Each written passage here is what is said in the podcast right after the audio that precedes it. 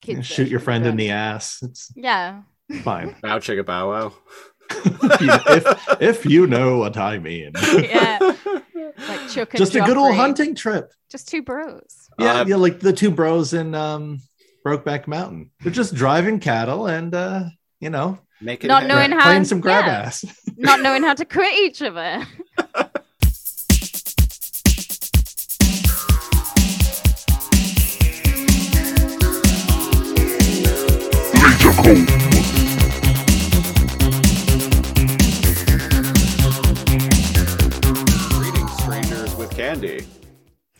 Hey. Welcome to episode six of the Lazor Comb Podcast, the weekly show where we comb through random episodes of classic TV shows with a fine tooth laser. I'm one of your hosts, Christopher Siege. I'm Neo Kal. Hello. And this week we are joined by a special guest from the Sick and Wrong podcast, Kate Rambo. Hello. It's me. Hello, Kate. Hello. Welcome to the show. Hello. Yes. I'm here Welcome, for a good welcome. time. And a long time, probably. Uh-oh. I always have a lot to say. I'm very opinionated on everything. Yes, uh, I'm. Uh, uh, you're here from the Sick and Wrong podcast, a show I've been listening to since 2013, and you've been on there for about a year now. Yeah, I think Halloween is my is the one year anniversary where I officially joined the the sick and wrong family. Taking over from the last host. Yeah, I love it. It's a blast. It's a good time. Yeah, and the the show has definitely uh, take taken a marked improvement, in my opinion. I thank you. But of course you would say that. Under, under duress. no, No, I was he's like, pointing the gun at his head. I am literally. no, no. I was actually, uh, I, I was talking to someone about this recently, and I think, um, uh, like, you bring a in- level of enthusiasm to that show that wasn't, definitely wasn't there before that. Yeah. I mean, I've got to give the last host his dues. He was on it for five years, and I think if you're not wanting to do something and you're you're gonna go and do it, it kind of becomes a, a chore at that point rather than something fun. And Gotta take him out to pasture. yeah, That's I think prime. it yeah. was yeah ready to go. But I still can't believe D, the co-host, he's been doing it for like 16 years. The show. Yeah. That's We actually, we actually put one of our shows uh, that we were doing weekly for nearly a year. We put it on hiatus uh, a couple months ago now for kind of the same reason. Like it was starting to feel like work. Yeah, it's the best This thing one. Yeah, this to do. Hey. Oh, we are wearing the same Oh, shirt purely by Pretending coincidence. like we didn't plan this. yeah.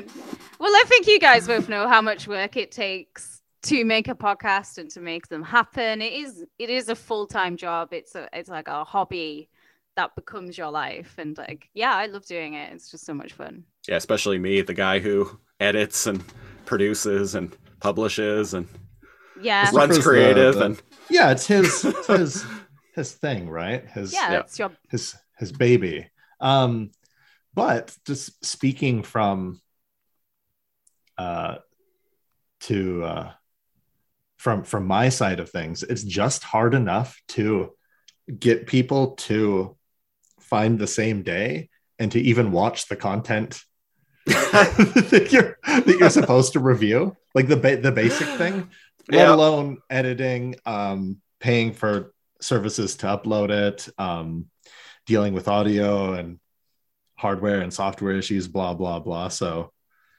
yeah, inside inside tip from the world of podcasting listeners. Uh doing the shit ain't free.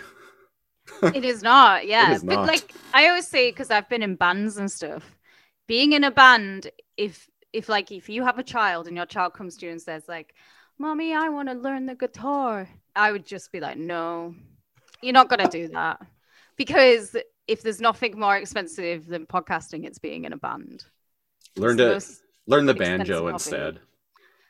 Which is also very expensive don't do any brass, of it brass Yeah. instruments and uh, same thing with having a kid in sports.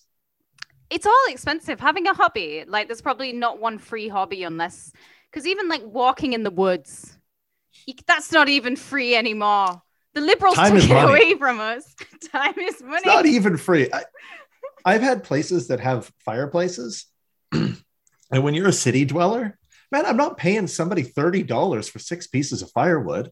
I used to sell firewood in the town I was from, a whole truckload for $100. I'm not paying $30 for six pieces. Get out of here.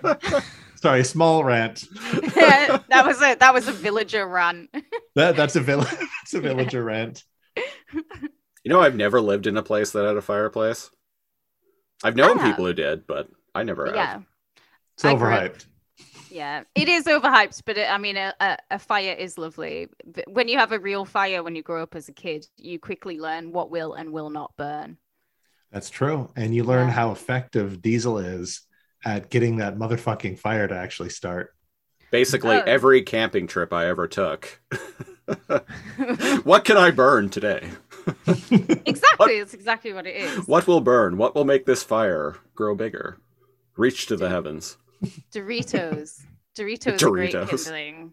They are. They're great kindling, and they're also. Well, what you do is you wait for uh, people to go to the bathroom or leave, and you grab a pop or a beer and you shake the shit out of it and you bury it in there. And then you just wait 10 minutes for it to explode and freak everybody the hell out. That was my I- favorite thing. I would never waste beer like that. You could No. not come come to. Never bought an eight pack of Lucky, I see. We don't even have that beer. We have a lot of shit beer here, though. The land of shit beer, cooking lager, we call it. oh, I like Y- it. Yeah, Lucky is a. Uh, I think it's a BC beer. Uh, it's a very, uh, very low regional, uh, like low quality. It's it's cheap beer. Yeah, is it tasty though? Is it uh, every so often you're like, I just want a lucky? I No. suppose our never. version of that, we've we've got Carlsberg or Carling. They're the two beers that I just I just hate. They're like really watery, low quality. Yeah. You have you have Yeah. one can and then that's you like pissing for like six hours. Uh, I come from a very uh, low class alcoholic family, and they all drank Lucky. Right, okay. I get it. Yeah, It's that. yeah. Yeah. The cheap I want a shit. beer. I want a beer now. Not a lucky though. No. Uh, Y'all ever heard of PBR? Pabst Blue Ribbon. Oh yeah, we can get Pabst. I know over in America because that's um, Stone Cold Steve Austin's beer too. I know in America it's got a, a different reputation, but over here it's eh, everyone likes Pabst. Like it's a good beer. I went to Seattle and it was like a big thing there, Washington State. Um, yeah, I tried it and uh, didn't really get the hype. I like it. I think there's definitely worse beers. Oh, there's definitely worse. Yeah. Yeah, But I was expecting like ambrosia based on its like international. appeal. Yeah. I think I've heard um, American friends say that it's uh, like the tr- the Trump beer. That's what the, the Trumps will drink in like Huh. certain states. How So- dare they? Because the so- Western states love it. Yeah. when you say tramp, do you mean tramp in the UK sense of the word, or tramp in the North American sense of the word, Oh, so is that? Do the- you mean like a hobo or, or a tramp? whore? yeah. Oh, the classic sense of the word tramp. Um, yeah, no, I just mean a street rat, a vagrant, uh, not necessarily a hobo. Somebody you know is going to get over here. You can't do that with Pabst because it's expensive. It's imported, but it's cheap in America, so I think that's why they drink it because it's cheap. the the Yeah, the chosen drink of the, lucky. the the the chosen drink of the the kind of people that I fight day in and day out when they try and steal Haagen Dazs from my grocery store. Is what is is it Pabst or lucky? Uh, just beer of that quality. Yeah. Uh, Yeah, I do love a beer. I couldn't live without beer. It's one, one of my favorite drinks. It's a fun drunk. Uh, I, I used to be a big time beer drinker, but I stopped drinking it regularly a few years ago because it's just it's too many calories.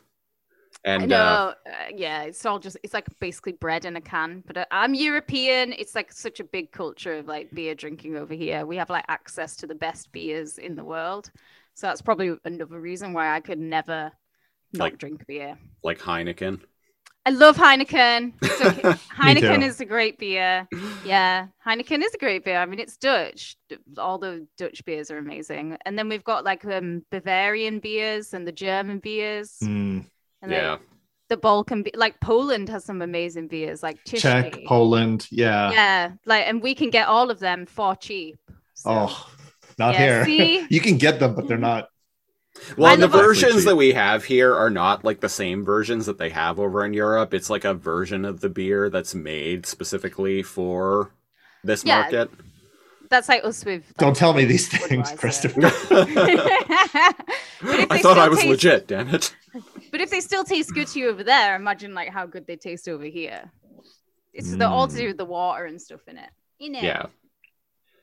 I don't like know, but I, in the United States.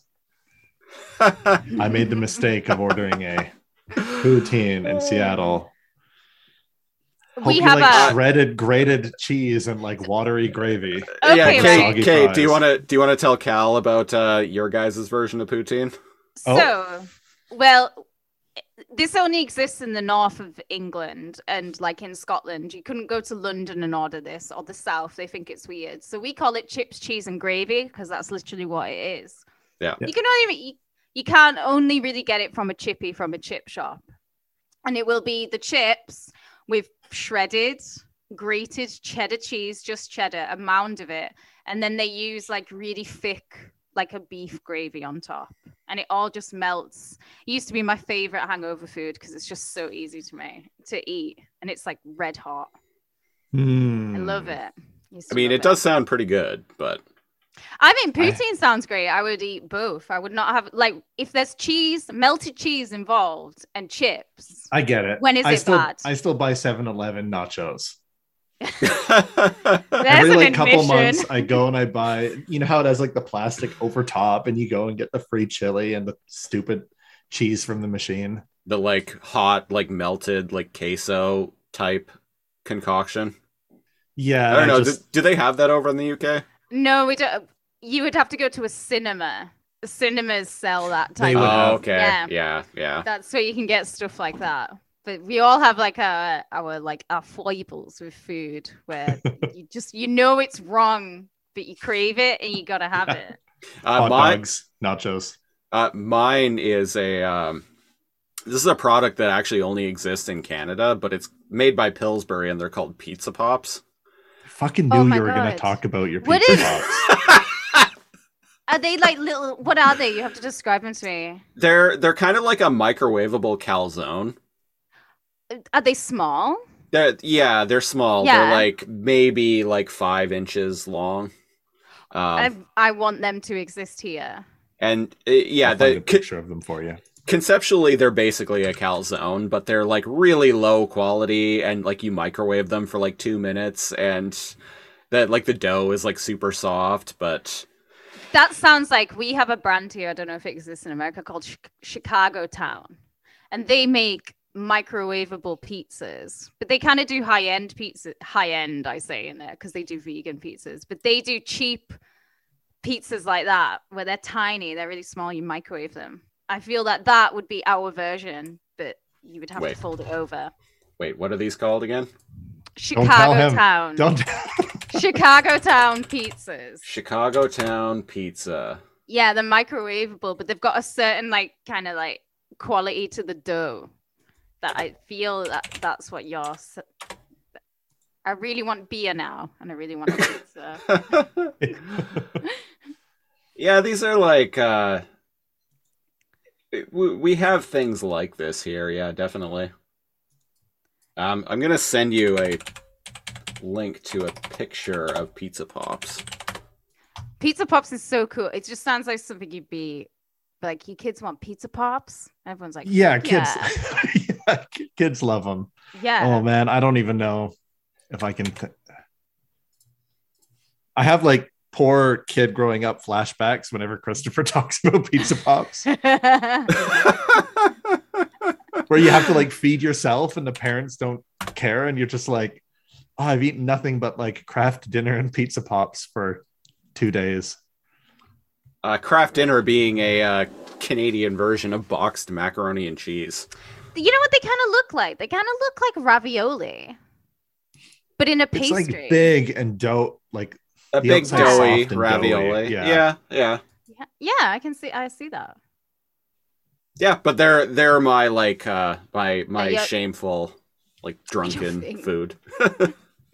my, my um, Um, I love your rant, your your horror story of the nightmare roommate that ate like 50 fucking two of your pizza pops so over a weekend. Okay, so uh, me and Kal were talking about this uh, at a pub uh, the other day, but uh, the the aforementioned Christie's pub.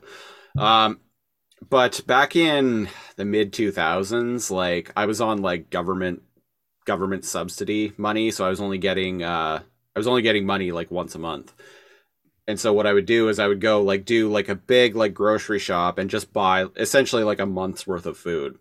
And the those Pillsbury pizza pops, if you go to like Costco or Walmart, you can get them in big like 28 pack boxes. Most grocery stores only sell them in like 4 packs.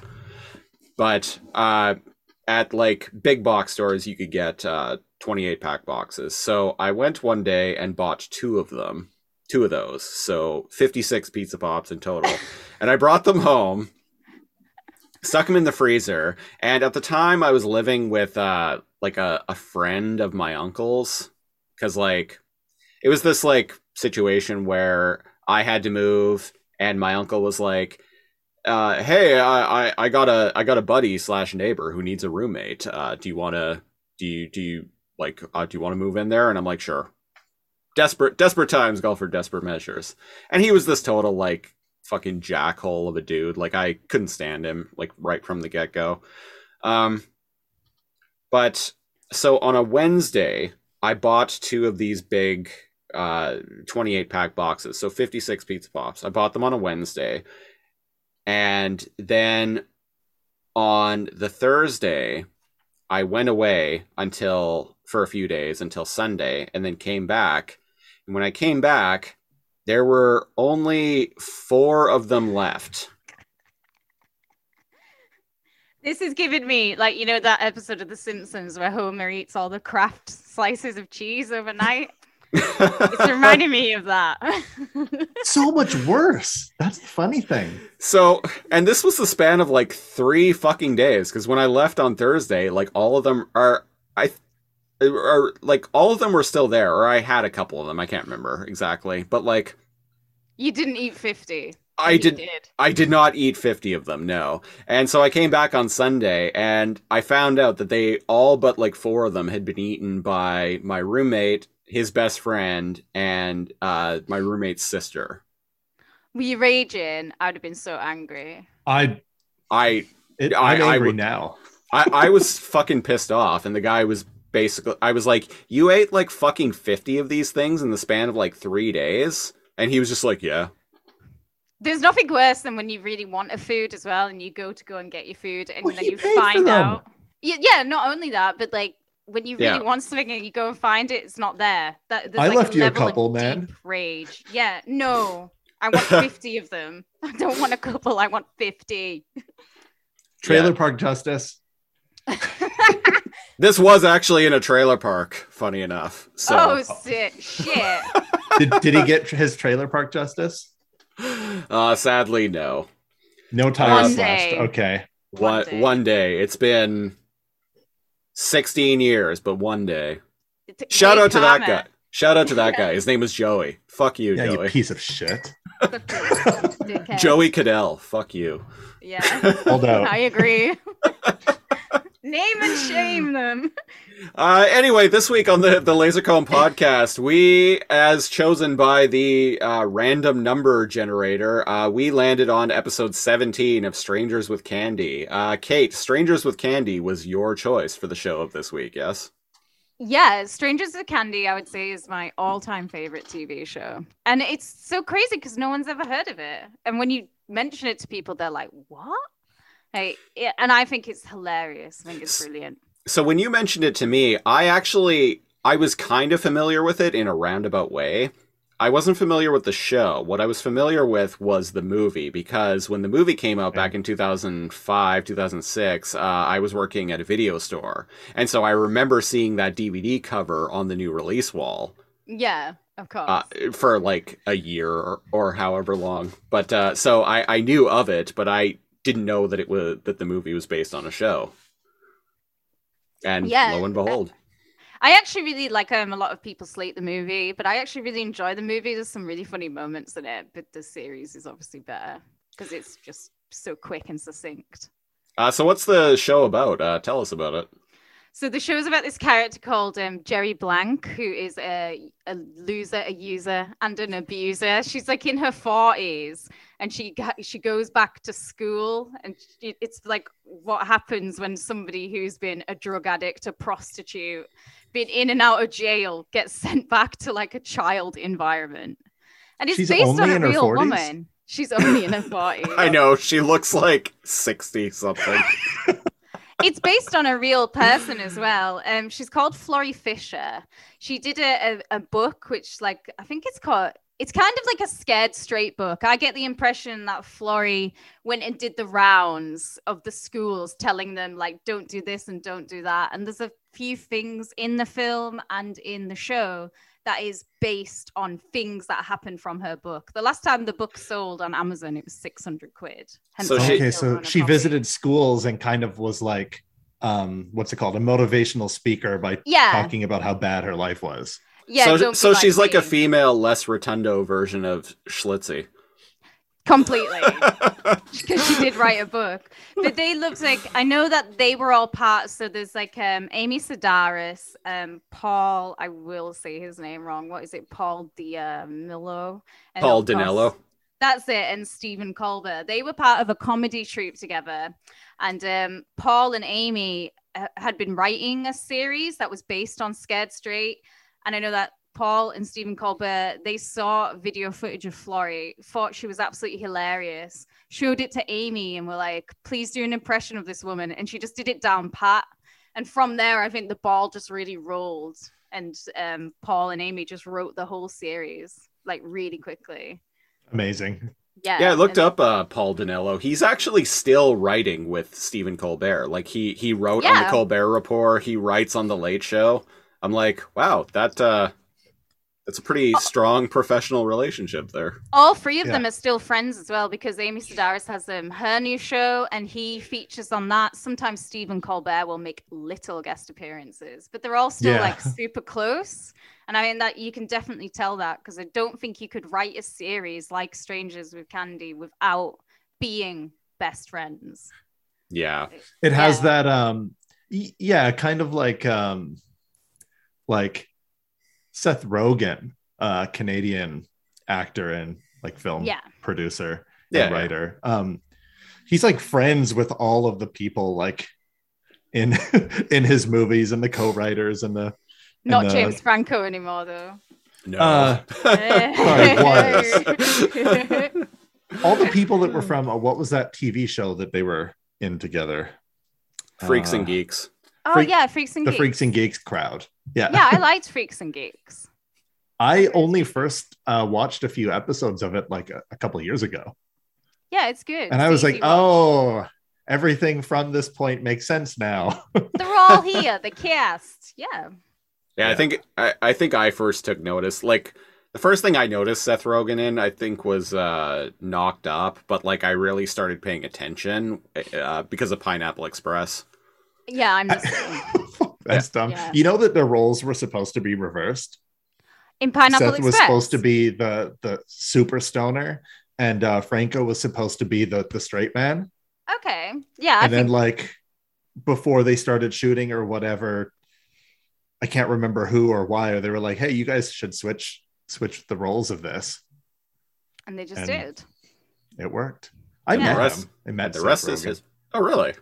How? It's so I've mentioned it before. Last decade or so, I've been in the uh, hospitality industry, working at fancy hotel, and um, we get people like that, and um, it's fine to talk about now in passing, but we're not supposed to talk about that. It's very fancy hotel, one of those hotels that I could never afford to even like stay at, but that I work at, and um, I did uh, security and valet driving and um, he needed something from his car at like midnight right and he wanted and i was like hey i can put on like coffee for you if you want and he's like really Was it? no it's like 12 was it his uh, his dime bag? and he had a really old smart car and it reeked of of weed Um, and uh, really old smart car, like holy cow. but yeah, good for good for him. And um, I went and got something from it or whatever, like brewed coffee or whatever. And he comes back down like, you know, 15 minutes later and he's all like, you know, in his like uh in his like robe that they have in like the rooms and like slippers and he comes down and he's like, oh, coffee. uh, coffee. And I was just like, oh yeah, hey, blah, blah, blah. And you know, he puts like four packs of sugar in it, does his like thing or whatever, sips it, hot.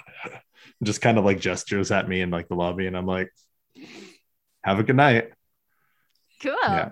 Peace. So uh it's not funny or like cool It's or like whatever, but A nice encounter. he was exactly how he is in the movies. like his laugh and like everything. Like I realized after that moment that like he just plays himself in all of the, the movies he's in.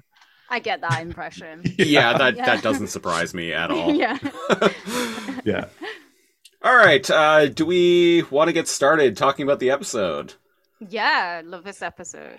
Uh, season two, episode seven, episode 17 overall, originally aired on March 7th, 2000. It is called To Love, Honor, and Pretend.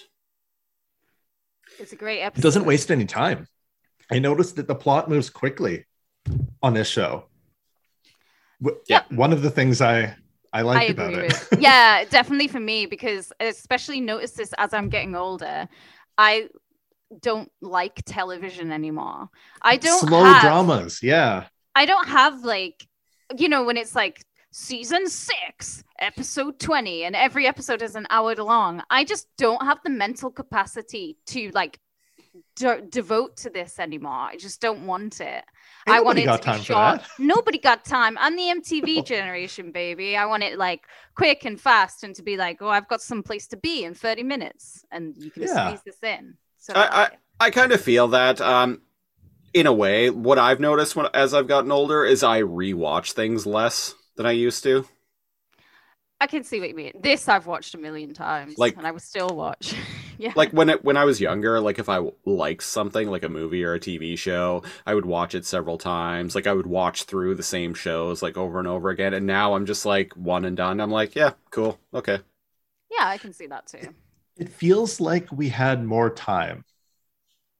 Oh, we sound like such old people. That's totally what you say. Like, where does the time go? But technically I had less and I watched more. The years one get out. shorter every year.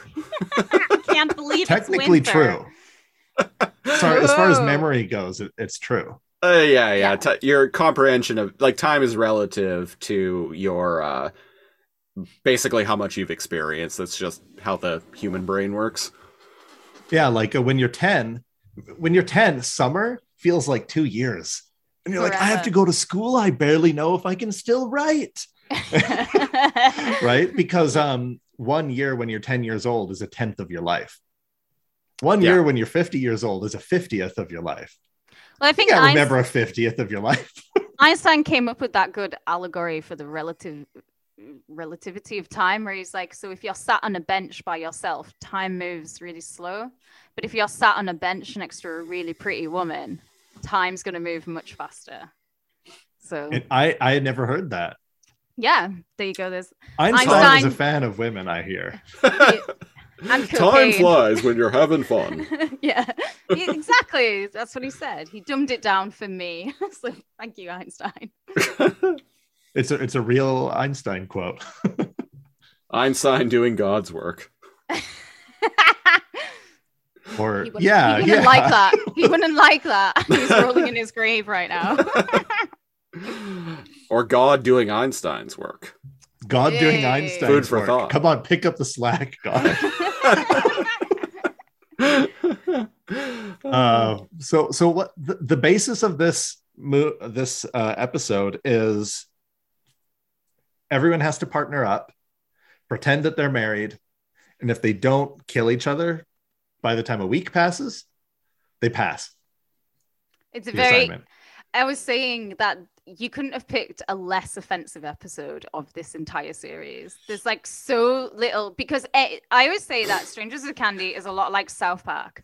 Everyone is a target. It doesn't matter who you are. They will make jokes about you, which I like. Like I think everyone should be made to have jokes of. No There's one is time- above scrutiny. Yes, Nobody, exactly. yeah. But this episode is just a kind of like a classic. It's just like a classic comedy setup, which, and I like it. And there's some great moments in this The- episode. There's one part that made me kind of like guffaw, and somebody's saying something about drama club or Latin homework or something like that, and um, the main character like turns to to him and she's like, um, she says something like, um, "Well, your loss," or or oh, like whatever, uh, faggotus, yeah, right? Like in That's- like in Latin, and I was yeah. like, That's common I throughout like the that. series. My favorite when when we go through the scenes, my scene is definitely when they go to Chuck's house. It's just it's like nearly theater when they go to his house. yeah, yeah, I, I I enjoyed that bit too. So Yeah. There's something jarring about the show that took me a while to for it to click. The whole thing is like a sketch. Oh, yeah, yeah. Everybody totally. is a caricature of themselves. There's no laugh track, but everything is everybody is a stereotype to the extreme. Yeah. But it, they handle the pacing of the show as if it's a drama or a sitcom. yeah, yeah. The, this I show is definitely like it's it's an SNL bit essentially The stretched whole out to show is, 22 is an minutes. SNL bit. Yeah. yeah. yeah, yeah. But I think it's elevated above an SNL bit. I just think it's super intelligent. You can tell it's like these people know what they're doing. Yeah, yeah. I just Yeah. mean uh like stylistically and thematically. It's it it's sketch comedy. It's a sketch comedy bit stretched out to uh a full 22 minutes. Yeah. Um so in this opening scene, uh as we as we mentioned, uh the the the class has been given assignment to uh fake a marriage essentially. They get paired off and uh if they can get through an entire week being uh a fake couple, then they pass. But if their marriage fails, you fail, as the teacher says. So here's my question that I'm wondering about this. The teacher also gets paired off with someone. Yep. Yeah. What? Joffrey. Joffrey. Yeah. so um what kind of classroom assignment does the uh it involves the teacher uh joining in on the fun? And This one. This yeah. And it happens throughout the series as well, where the teachers get very devoted to their students. I'll just put it The like that. uh, what what's the the guy's name? Um, Joffrey. Joffrey. Joffrey. Thank you. Mhm. Um, what's he the teacher of? He's uh, the art teacher. Oh, I should have known. Okay. Yeah. Uh, the the main character of the show, uh, Jerri, uh, she ends up getting paired off with a kid in the class named uh, Ron, Ronnie. Ronnie, I like it when she goes, nice basket. She's so predatory, like sending a 40 year old jailbird into school. Right? Yeah. So, uh, correct me if I'm wrong, but she didn't originally get paired off with him. Ronnie was uh, there. There was an odd number of students, so Ronnie, the the teacher tells him that tells Ronnie that uh, his wife drowned in a fire. That Oh, was no, someone that's- else. That's to Oh, was Orlando. that someone else? Oh, yeah, that was Orlando. Orlando. Okay. Yeah. He's like the class kind of loser. She's Yeah. like, okay, you can be a widower, and your wife drowned in a fire. Yeah. But I like that the teacher is taking part in it.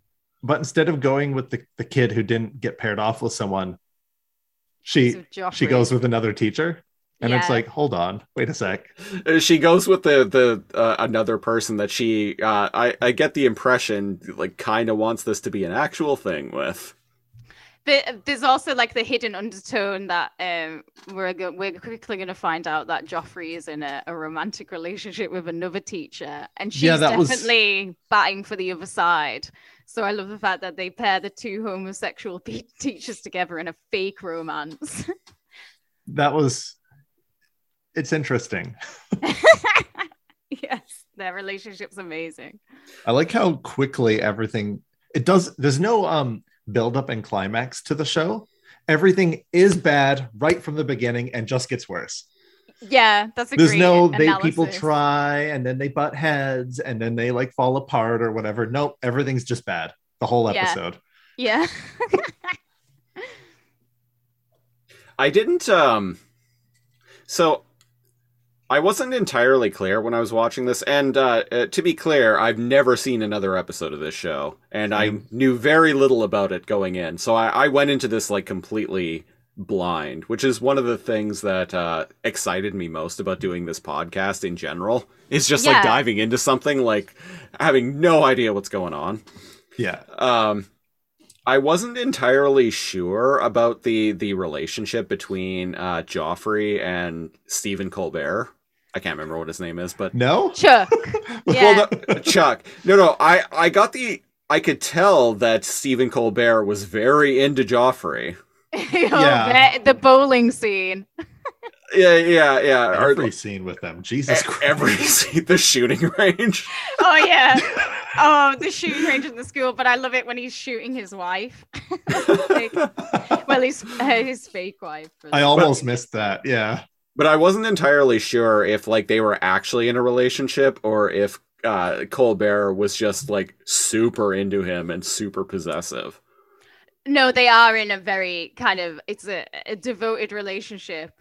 Uh, definitely. And That, But it that talks about it in hidden tones, Of course, in yeah, tones. Yeah. yeah. Yeah. Come now, Because this it's is the like, year oh, 2000. Um, do you uh do you want to go do we want to go into the basement and show me your um like train set My again drill or press. whatever? Yeah. More sorry, yeah, drill press again. And Seen then it a um, thousand times, Chuck. yeah. I've seen it a thousand times, Chuck. And the wife is like, but you've never been here before. I'd love to see that. yeah. And he's like, that's what I would say. yeah, it's so good. I love it.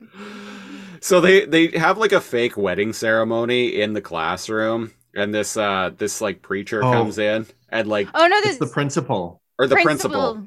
My Principal favorite Blackman. fact. My favorite fact about Principal Blackman is that this is the only thing he's ever worked on. I get Oh, the really? impression that they knew him from their comedy group and they just loved him and they were like, Can you please come and work on this show? Oh, And so he's not an actor. This is He just is like not the an only thing he's actor. in. it's the only thing he's ever done. And he is one of the best characters. He has so Could've many fooled me. amazing moments throughout. Yeah, really. Yeah. With that voice, like he's done nothing else, like not even any voice work or No, anything. he's And his just presence. strangers with Yeah. candy. Well, he's a He is great actor.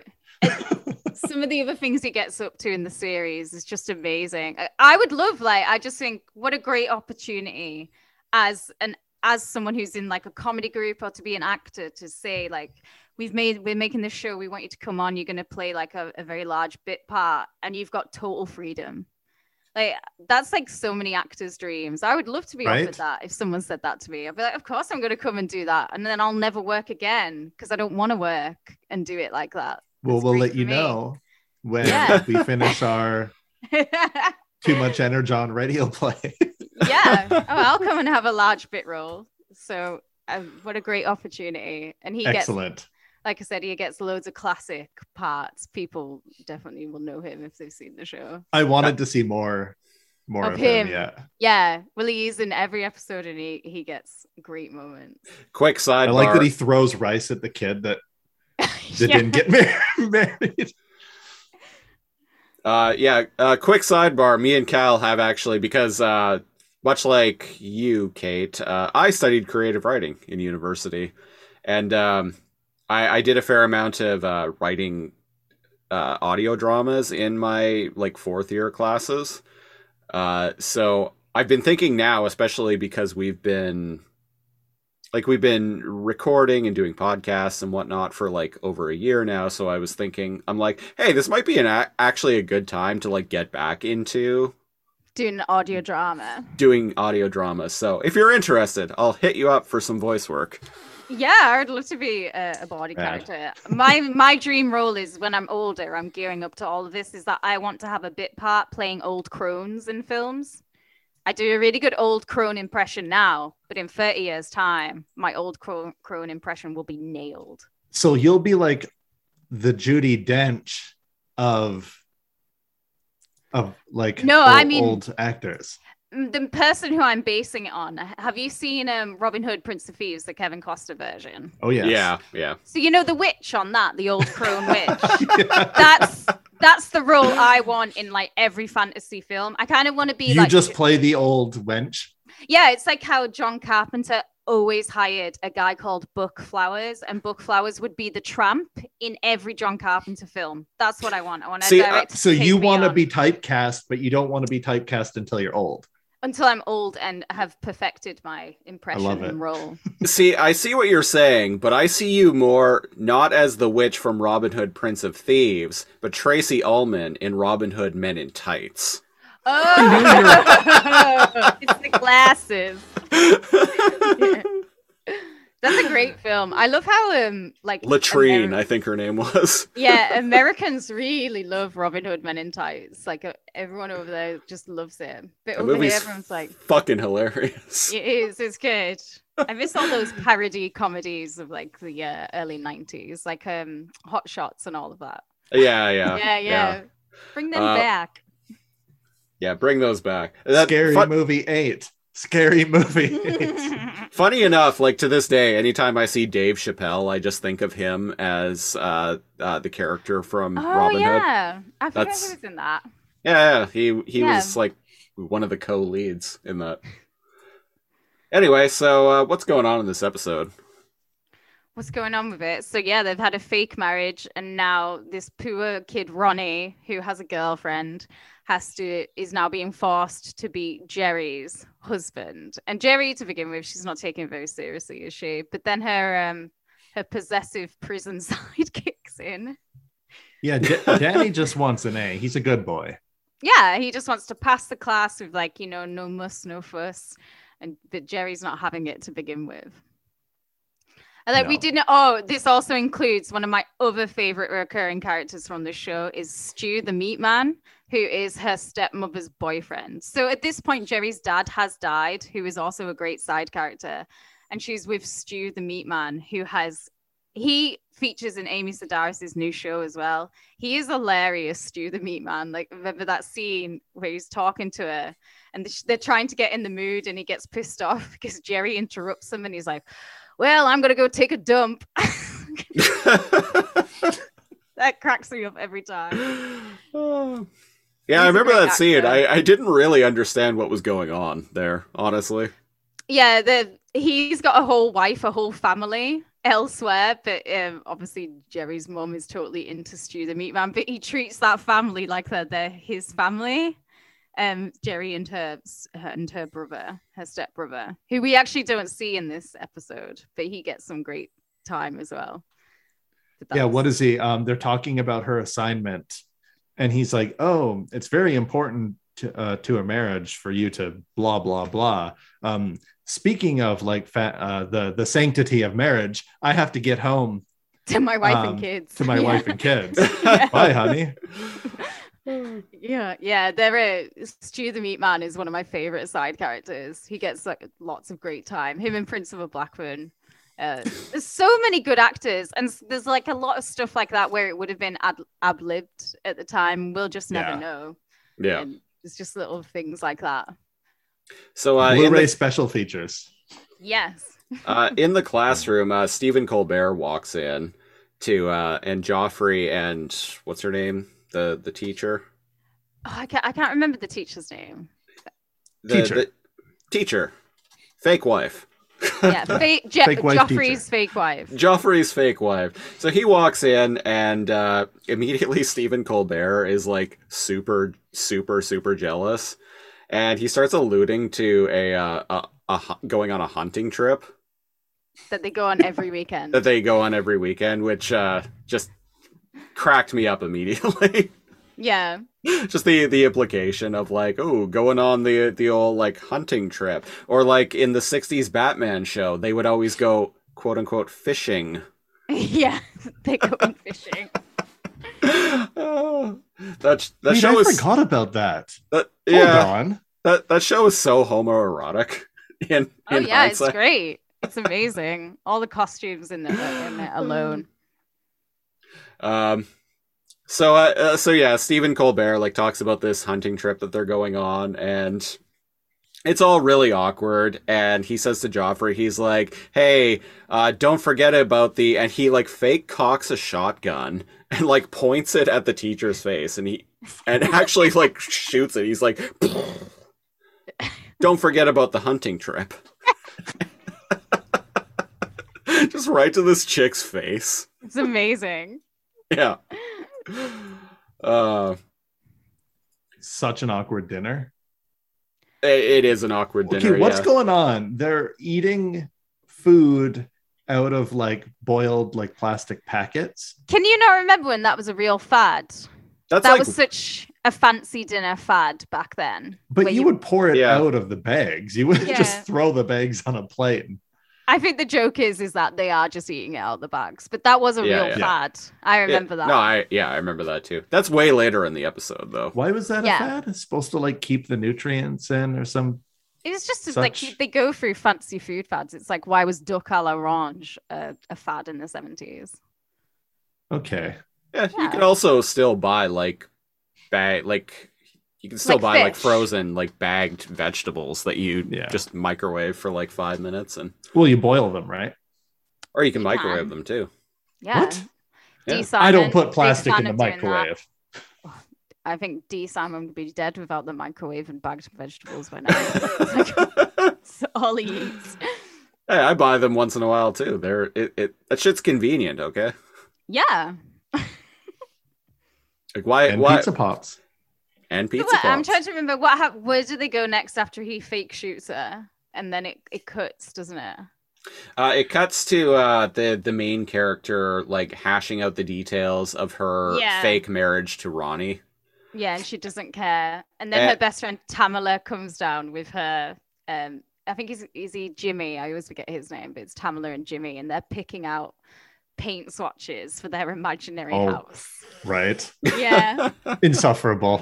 Yeah. Everybody hated those that couple. Yeah, Yeah. yeah. And then, then we cut to the uh, the the bowling scene that we mentioned earlier. Oh my god, yeah, I love the bowling scene. You know what? I always I noticed this about. I've seen this episode a million times. That bowling alley is a really, really good set, and there's so many other actors on it as well. And for how short that little segment is, my favorite part is when he goes to throw the ball and it just nails that woman in the head. it's classic comedy.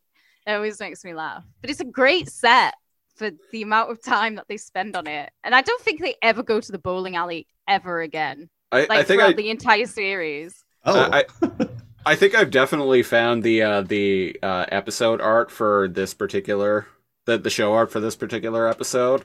It's the bit like when they're bowling and uh, Joffrey has the bowling Yeah. ball in his hand, and Stephen Colbert like gets behind him, puts one arm around his back, like grabs the back of his hair and like pulls his head. well, it, it starts off like a ghost moment, Yeah, that's right? what Where I he's just like, no, no, no, here, like, because he, what does he say? He's like, oh, I wish I could, strike, roll a strike strike like like, you can. you. Yeah. Yeah. Uh, and he's like, here, here, okay, spread your legs, like, bend your knees, you know, just arch your back, those hips and it back. slowly turns more and more gay to the point he's just embracing him and pulling his hair at that point. Like, it just shamelessly goes completely over overboard, and then it cuts to other people bowling, looking at them, Yeah, just watching. like watching as he's like, uh, he like takes his hand and puts it around and like straight up like grabs his chest and they start like rocking up They're, they're grinding. They're Yeah. dry humping. They're grinding.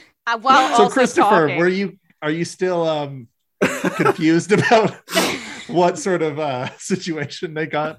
what relationship they have? Hey, there's there's I nothing like your idea though. I I like your idea. there, that, there's nothing like, wrong Stephen with Colbert is just really into. Yeah. there's nothing wrong with a little bit of thrusting between bros, okay?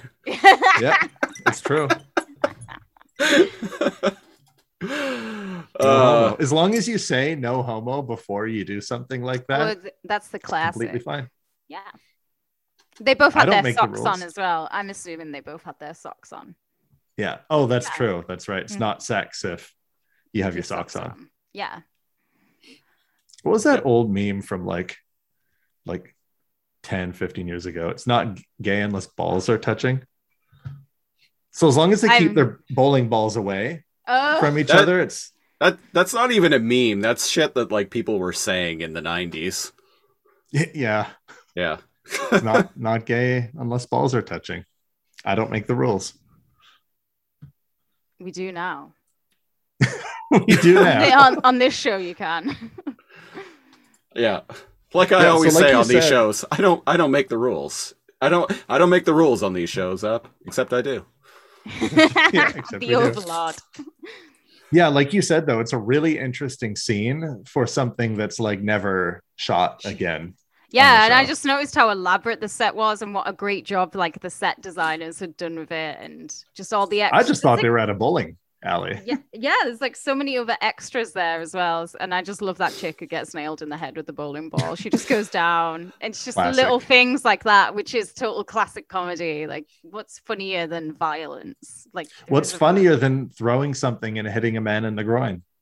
exactly.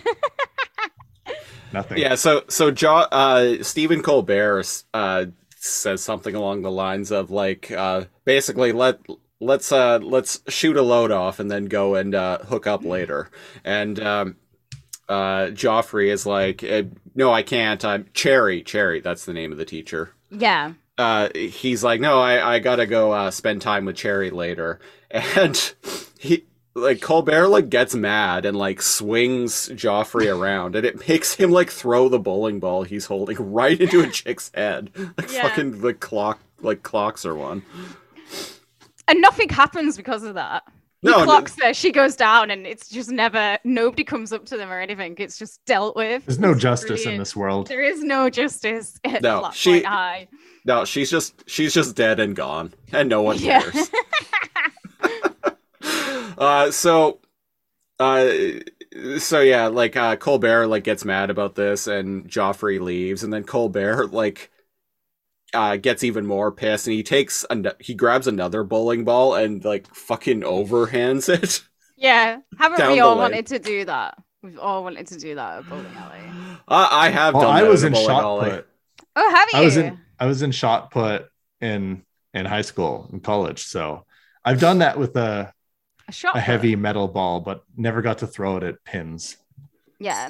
What did you do at the bowling alley showing off, Siege? Uh no i was drunk and mad This- Yeah. this is why you shouldn't uh bowl while you're drinking ladies and But it's gentlemen Which is weird because No. they serve beer there. It is impossible to to bowl and not get drunk. It's. I think it's like it's just impossible. It's You- fun. You, go. Yeah, you go to the bowling alley. Did they immediately kick you out? Uh, yes, yes, I was kicked Yeah. out. I was kicked out and I was banned. Although Yeah. I went, I went back there. I think like six months later, and Yeah. no one remembered me. You just shaved your facial. You see a sign. There's like a blacklist sign, and there's three pictures, and one of them is you. You just changed your glasses and a hat and your facial hair, and you're good. Yeah, I just shaved off the goatee. Yeah. Put on a different hat. Yeah. Good to go. Yeah. All right, uh, next scene. What, what's, uh, what's going on here? Uh, main character. Oh, this is the dinner scene, I think. Or no, we're not there yet. No, we're not at um, his house yet. We're getting there. I think is this where she comes home? No, where she comes home and it's her mum, her stepmom with Stew the Meat Man. With Stew the Meat Man. Oh, Yeah. right, right. Yeah, this is Yeah, the, yeah. the stew the meat man scene. Yeah. They're having a little talk about well, we've talked about it now. The Yeah, it's fine. We, we we're jumping around and talking our favorite parts. Yeah. Yeah. She fe- I feel like Jerri doesn't like Stu the Meat Man. They have definitely a love hate relationship. Let's put it that way. Oh, okay, okay. Yeah. but I don't want to spoil some of the classic moments he has. Uh, you have to watch if you want more. okay, Stu I'll the have to Meat I'll have to learn more about Stew the Meat Man. Meat Man. Got to do some legitimate journalism here. Mhm. and then where, where does it go after that? I think is this when the jealousy starts? Oh, Uh, the, uh, here we are with the bit uh, in the uh, the uh, school hallway at the locker uh, at the lockers, and this is where Ronnie like tells her basically That's that it. Yeah. yeah yeah Ronnie is like yeah so uh, if it's between staying married to you and getting an F, uh, well I'm looking forward to that F. Yeah. good for him. I always notice. So he's in his locker. He has pictures of his girlfriend, um, but he's also got a picture of um, uh, Principal Blackman as well. which I think is Yeah. Like he just has like the most boring pictures in there. Like presumably his family, the principal, his teachers, like Good boy- good boy one of- pictures. he is just a good boy. Ronnie's just a good lad, and then he has to be married to this like odorous creature that is Jerri. I would That- take the F as well. That she that doesn't photo care about of him until she gets jealous. Yeah, yeah, that's what I love. And then when she gets jealous, it's complete prison wife. She's Yeah. crazy. that that photo of Principal Blackman in his locker is just to just to keep him in line, you know. Oh, Remi- the Principal Blackman's put in there. Because did you notice as well when she goes into the toilet to interrogate his girlfriend, she's um, taking off a paper towel, and the paper towel has a picture of Principal Blackman on it. I didn't yeah, notice that. yeah. I was like, oh, wait, wait a second. That's that guy on the toilet paper. I was con yeah, I was confused about that. I was like, okay, is it just kind of to keep the students in line where his stern face is like everywhere? Yeah, there's a bit of communist element to it, isn't there? Yeah, yeah, where you see like the um, glorious leader's Leader. face Yeah. everywhere.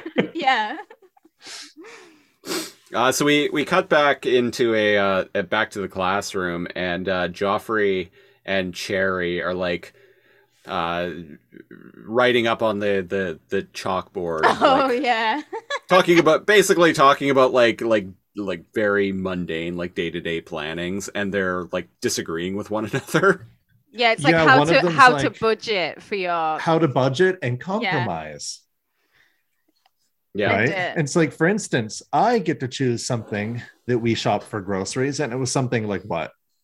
I can't remember. It was like something basic like fish or rice or whatever. Yeah. he he wants to beans, get it. beans. Yeah, she Beans. wants beans and he wants a fish tank with Yeah, and he's fish. like, I want like a 60 gallon fish tank with like pumps going into it and like 80 pounds of gravel. And then it goes back to her and she says something normal and it goes back to him. And he's like, Oh, So I can fill it full of like six puffer fish, yeah, he's just exotic, expensive puffer fish. And that, I love the joke that comes after it when she's like, "Next up, I want a dishwasher," and he's like, "We already have a dishwasher. It's your hands in the water." Put your hands in the water. Again, it's just classic comedy. That's that's you like a Rodney? Dangerfield joke. Yeah. you see it coming, but it's the delivery. that yeah, which makes or I can't something. do. next on my list, a Turkish bidet. what even is a Turkish bidet? I want a Turkish bidet. Joffrey is like I like Joffrey as a character because he's like quite childish. There's a, another great episode in this series where he decides he's really going to make it as an artist, and he quits the school. He takes home his kiln, and then obviously he can't make it as an artist, and like, he nearly Yeah. gets kicked out of his flat. And like it, that's a great another story arc for him. But he is like a childish kind of moronic character.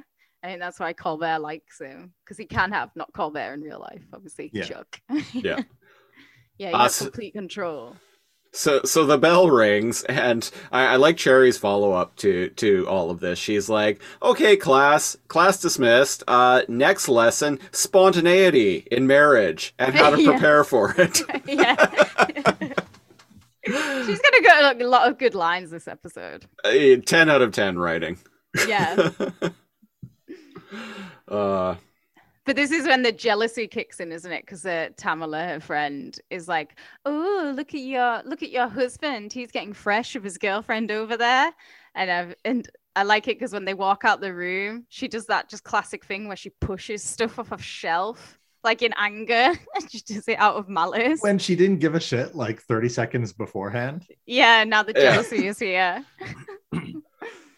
yeah, and then here's the here's the bit where she like confronts uh uh his Ronnie's like actual girlfriend in the the washroom and is like getting all jealous. It's brilliant. You know what is like quite good about it? Um, I like it because like she's obviously been in prison, but you remember when you were in school and you used to think like it is a prison. There's a lot of like stuff like that where it does work both ways, where it's like silly school shit blows out of proportion, And this is like silly prison shit, blows out of proportion. This is totally something that could have occurred in school and in prison. This whole It scene. feels like it. Yeah. I think what it being comes down to is if you take a bunch of people and put them all into a like confined situation that most of them really don't want to be there for, like you're just Yeah. going to end up with conflict and drama. Yeah, completely. But this scene, she's so fucking funny. This is a Amy Sedaris. in a way it's like a, a, a miniature um uh that famous uh stanford prison experiment Mm. where Go on. um vol have christopher have you heard about this did you take psych in college Uh, I did not No. basically they were all volunteers it was a psychological study to test um, compliancy and um, abuse of power and that kind of thing and half the volunteers Wait, are were you- prison guards Wait, are you talking about the Lucifer effect? is well i'm talking about a certain experiment i don't know about the effect Uh, The the Lucifer effect was uh, something that was hypothesized. It essentially was done. Uh, it was done in a prison, and basically, the Lucifer effect is the the notion that people will go along. Essentially, people will go along with being shitty if like enough people around them are also being shitty and abusive. I That- think this the Stanford prison experiment. I, I heard about that in Anthro. Yeah. yeah, so and, and not only that um people get up to worse behavior when they're with other people than they do when they're alone which is It's exactly the counterintuitive right um but in the stanford prison experiment the guards started acting like guards and abusing their power and like actually being physical and Yeah. taunting and stuff like that And this is all just regular people. Like they're normal like people yeah Us, we could have gone and like participated in this. Okay, so per Wikipedia, The Lucifer Effect is a 2007 book which includes Professor Zimbardo's first detailed written accounts of the events surrounding the 1971 Stanford prison experiment. Oh, okay. There you so go. the book he's coined the term even though it's a newer book about the the The prison experiment, experiment. So I, I knew, so I knew, uh, I didn't know the the Stanford Oh, prison ex- interesting. experiment part, but I knew the the the theory of the Lucifer effect. Partially because Yeah. there's a well, I heard about it in Anthro, but there's also a black metal song called "The Lucifer Effect" by Oh, Amel okay. It all comes Yeah. together now. Well, we both learned something today. but yeah, the, the prisoners apparently acted, started scheming and started planning riots and ways to get back at them. And it's just like they had to end it early because it was getting like, way out too of hand. real. Yeah. Yeah. And like you were saying about the Lucifer effect, when you're given orders and and that kind of thing to do a certain thing, you can get lost in it easily. And that's what's happening kind of at a miniature level with here. They're all like hyper accelerating as if they're all like been married for five, ten years. And Yeah. they're all bickering and they're all arguing, and these like little things come up, even though it's imaginary yeah. Right? And it's creating like all this drama. And like i said it was jarring at first but when you realize the whole show is just a long sketch pure later truck outside hopefully you guys can't hear the beeping. Oh, I can hear. um, I can okay. how, how fun. He looked I- at me waving and then just like walked away. Well, fuck you. So I, I've complained like uh on various shows that we do i've complained about like random background noise like popping up i was listening to a uh, a, a podcast that uh that i listen to on the regular uh was not sick and wrong but it was another show that i listened to quite a bit and Cheat. Cheating on sick and wrong. i, I, dare. I i'm a podcast whore you're not even allowed to listen to your own podcast you son of a bitch good thing i don't no Um, but no, uh, that like straight up, I, I noticed when I was listening to this yesterday, like uh, th- there were wind chimes, it, like constantly in the background. It was faint, but it was there, and I'm like, oh, okay, so you know what the the pros have this shit going on too. So yeah, Maybe- I listen. My maybe favorite I'll lighten up a bit. Is a Hollywood crime scene. I listen to that all the time. She has four cats, and the litter box is in the room they record in. So guaranteed. Oh God. every single episode. And her cat, her big boy cat, he's called Melon. He's massive. He will come in and Melancholy. melancholy. He just comes in and he makes ruckus. And they just say, you know, they're laid back about it. They're like, okay, we're just gonna pause till the cats calm down. And then they just come back and they get back into it. It's like you don't have to be. I think if you're doing a serial, like a Wondery serial, yeah, you're in a studio, aren't you? You're not outside having to deal with real life. But other than that, I don't mind it. It doesn't bother me. They should just leave that shit in there, like, like full on, Yeah. like stop, stop talking, and just like let the sound In of the silence. cat pissing in silence. let the sound of the cat pissing just come through the microphone. People would like that. People love cats. I love cats. I too love cats. Hmm. Hmm. I love cats. I don't like the sound. I don't like cat pissing ASMR. Let's just. Let's make it a thing. But I am on record for saying that. Oh, speaking of pissing though, the sounds best like part of sounds like something Harrison would have been into. yeah, cat pissing in a literature. The, the- I like the end of this scene when she's interrogating her and she calls her a slut a lot. And she's like, "Stay away from my man, slut." When she just goes to the toilet and unzips and like pisses like a man because she's so up. yeah, she's so alpha, so dominant at this point. She's like, "This is my territory," and then just the jealousy is insane. It starts because after that scene, it, does it go back to when she confronts Ronnie at the locker and she's changed all the pictures? And No, oh, I uh, didn't notice that. Just- yeah, No, uh, the the next scene is the uh, the shooting range that Oh, that we brilliant, that I mentioned earlier. Oh, jeez. Colbert and Joffrey. yeah, I love it. I 'cause didn't even just- notice what he was shooting at at first. Oh, the lady Yeah. Well, I don't think it shows you until the end. to the end. But this is Oh, when it right, right. Yeah, this is when it sets up that they're gonna go around to Chuck's house. Jerri and um, Joffrey are gonna go around for dinner, because to hang out, because that's what normal couples do, right? Yeah. St- And uh, That's what I Chuck hear. Is, Chuck is not happy about this situation. He is No. beyond upset. I, the end is great as well of this scene because they come out the shooting range and it's in the school. But Joffrey goes to put his gun in his cardigan and it just drops out and falls on the floor and he carries on walking. It's like so American. I love the notion of a shooting range at a high school. it makes sense, doesn't it? Maybe there would be less school shootings if you could shoot in school in a controlled environment. Yeah. Give the teachers and the students guns. Hey, no, all it all it takes is one good guy with a gun. All right. That's the slogan? The for it? American dream. All it takes is one good guy with a gun. uh, I mean, we're we're poking fun at that, but that's actually what Republicans oh, I know. say is All one right, good against. guy. Yeah, give the one good teachers guy a with gun. What are Yeah, the gun and- laws like in Canada? Can you guys could you go into a shop and buy a gun? Just No. hunting. No, you No. need a Just hunting hunting. license. Um, Yeah. Shotguns here have a limited capacity, and it's Okay. filled in, right? So you can only have, I think it's four. Yeah. You can only like put like four or whatever. You can't have like eight or six or like whatever. So it's um, it's like and Britain hunting then. rifles have to be like bolt action. Right.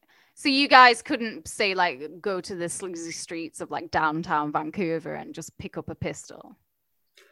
Uh, No. you could do that, not legally, however.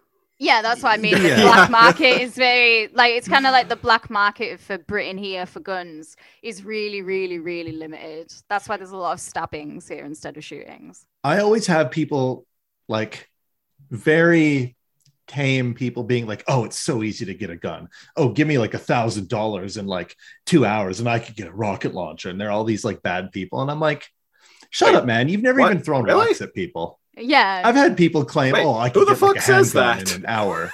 nerds, nerds, man, like nerds that have never even been in a pinecone fight, right? and I'm like, you. You can't get a like a fucking Uzi in like half an hour. Like, shut up. No, dude. that's You'd that's be not. trembling or you'd get busted. Shut up. Yeah. Oh, Oh, look out. We everybody's a badass when it comes to like what they know about like crime. And it's just like, shut up. I was um back in uh, the mid 2000s, mid to late 2000s. I was hanging out with a buddy of mine who was uh, selling heroin at the time, As one Eh. does. and uh, he he didn't do it or anything, but like he he was sell it was what he was doing as work at the time. He was selling heroin out of an apartment. But I was hanging out with him, and this was in Vancouver.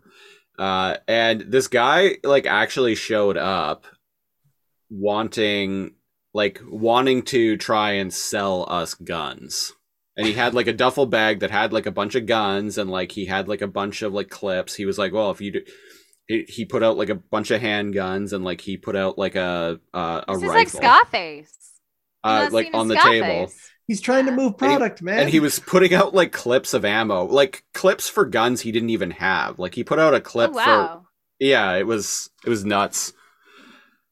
Couldn't believe how fucking like it look that shit looks easy in the movies. Like it looks effortless effortless but like even a fucking like magazine of bullets that shit is heavy. Like I've never surprisingly heavy. I've never seen a gun in real life. Like apart from in museums, I've never like seen a real gun in real life. U- UK is really, really strict about their guns. well, yeah, we had one. I mean, there was a shooting just recently with like you because you can get guns if you you got to apply for it. They're super fucking expensive, and the police watch you.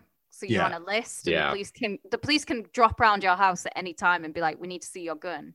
It needs to be locked away. Yeah. It needs Yeah. to be unloaded. It, the ammo, ammunition needs to be separate from the. the yeah, gun. they they ideally tell you to keep it in like separate rooms and stuff. So you can get guns. They're just like super expensive, and it's a it's a fucking ball ache to have them.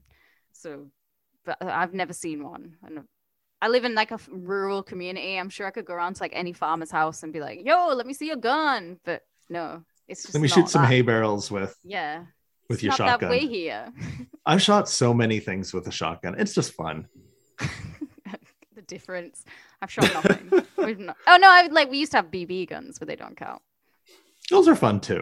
um i'm actually like quite uh, i've gone on record saying this before but like i'm actually quite anti-gun for the Yeah. most part um because of some personal experiences uh I just don't get. I mean, in the Western world, all they're doing is killing people. We don't need guns. Yeah, exactly. Like what? Yeah. Like what? What the fuck do you need like an M6 as like a private citizen? What do you need like an M16 for? You don't. When when our 30 to 50 feral hogs, my friend. That's true. Right, but when my dudes, when like uh, my ancestors sailed across that ocean and like just raped and pillaged, yeah, they needed guns because there was like you know buffalo. um, to kill, excuse me. The term is colonized. colonized when like, although i am of asian descent as well so it wasn't just my guys. When they did that yeah i can understand why you'd need a gun to like hunt. It's different now. You know you can go and buy some pizza pops. We don't need Exactly. guns to get pizza pops Even though I just said that they were fun and blah, blah, blah, like other than hunting, like recreation, I do think it needs to be regulated. I do think they need to be expensive. I think you need to buy a hunting license. I think you should take a shooting safety course, blah, blah, blah. Police should have you on record. All of that stuff make it extremely hard just for hunting. yeah But no, a dude doesn't need like an M16 or an AR15 with like an extended mag so he can shoot like 100 bullets before he has to reload. Like completely unnecessary. When the the founding fathers wrote the Constitution, they wrote it at times where there were muskets, god damn it. completely it's kind They never the, thought about it's the right to bear arms is like, hey, I'm allowed to defend myself. It wasn't like, hey, I'm allowed to defend myself with fully automatic weapons. i'm allowed to go into my columbine school and shoot everyone that's what i'm allowed to do because it's my right as an american God given right. They didn't take 30 to 50 feral hogs running into your front yard and trampling your children into consideration when they wrote the Declaration of Independence. God damn it. No, no. Feral hogs at most were in like groups of five to ten. Much different. Yeah back then They've they've been evolving as we've as we found out. It's it's a liberal problem now. Yeah. It's, it's on their hands. Uh, no, no, the, the, the feral hogs are the liberals.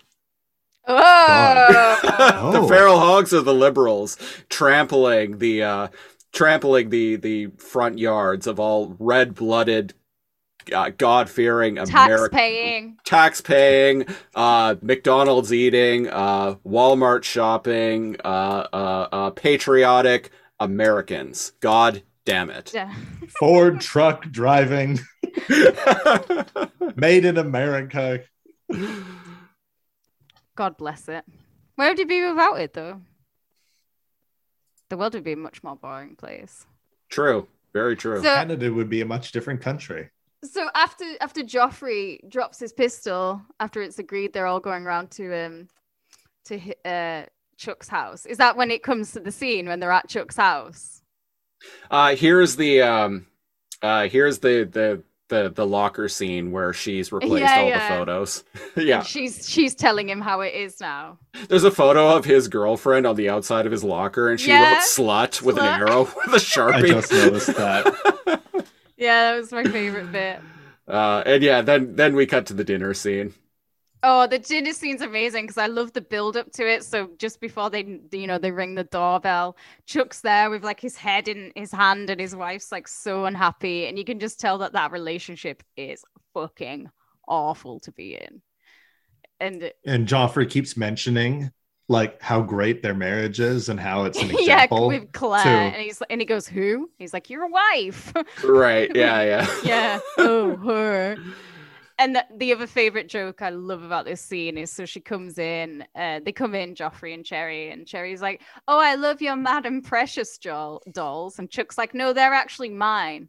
I've got one from every country I've never been to. And then he starts pointing out and he's like, Look, this little Navajo has a bottle of firewater. And if you look at this one with the hooked nose and the bag of diamonds, Jesus Christ. just making a judo. yeah, I yeah. love that. And, and so as he's looking at the the one with the hooked nose and a bag of time, Yeah. he's like, "Hey, who touched these?" Yeah, who touched my Peruvian shepherd? Seamus?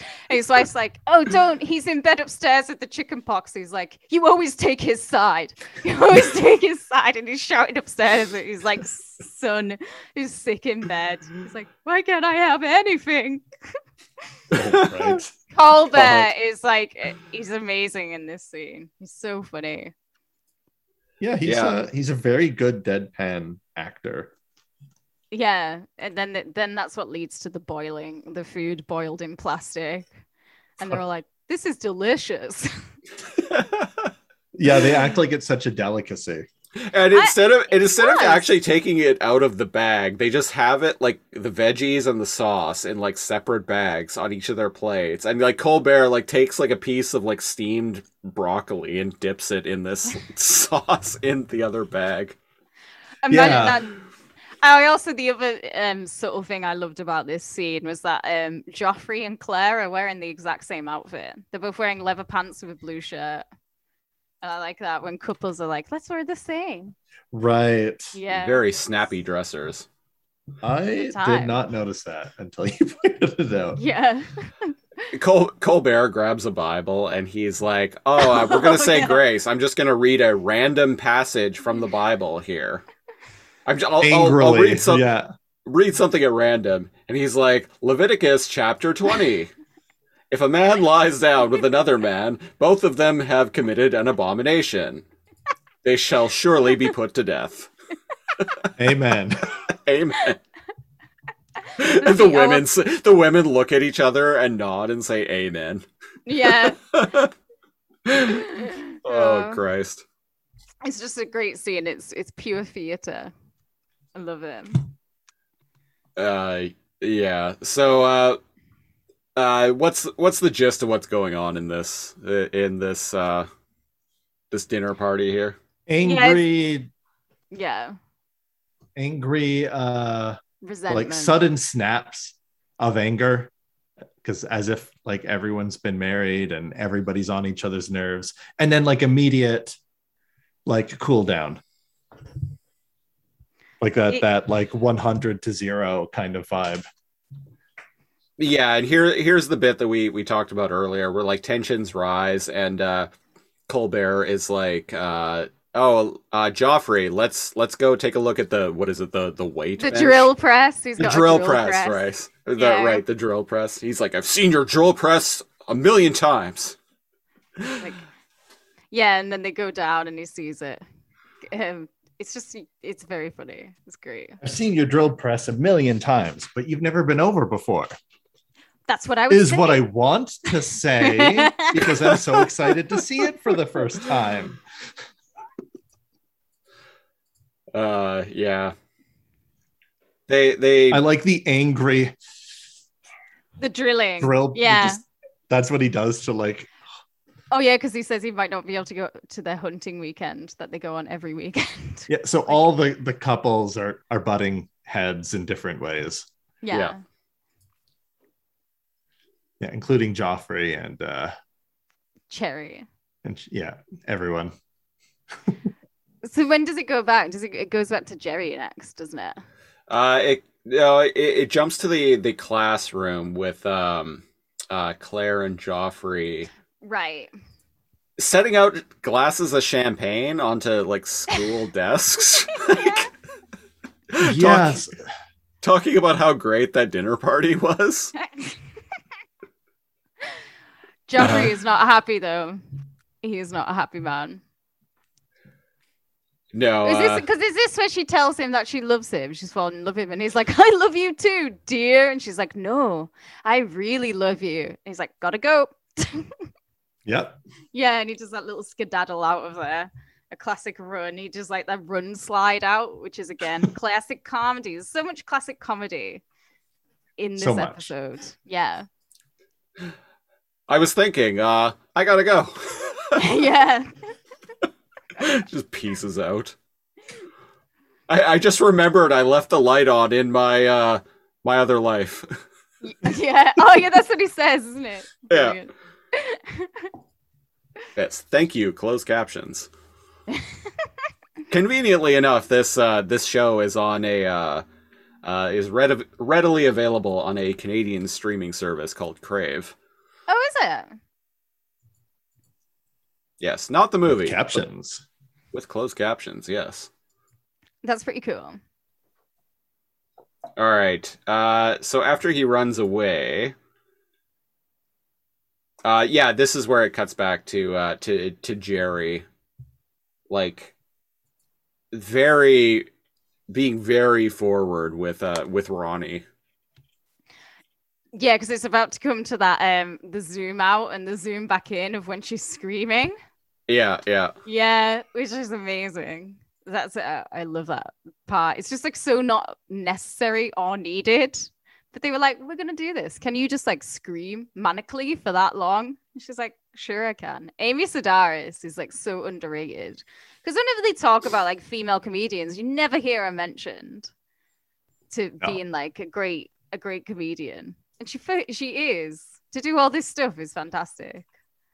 yeah. So he he is like uh uh she's like creeping him out and he's like uh yeah i want a uh, i want a fake divorce from our our fake marriage and then runs away and that that's when she does that like really long extended scream as the camera like zooms out I'm not a fan of that humor, but I understand that this was before that humor, because this is what 2000.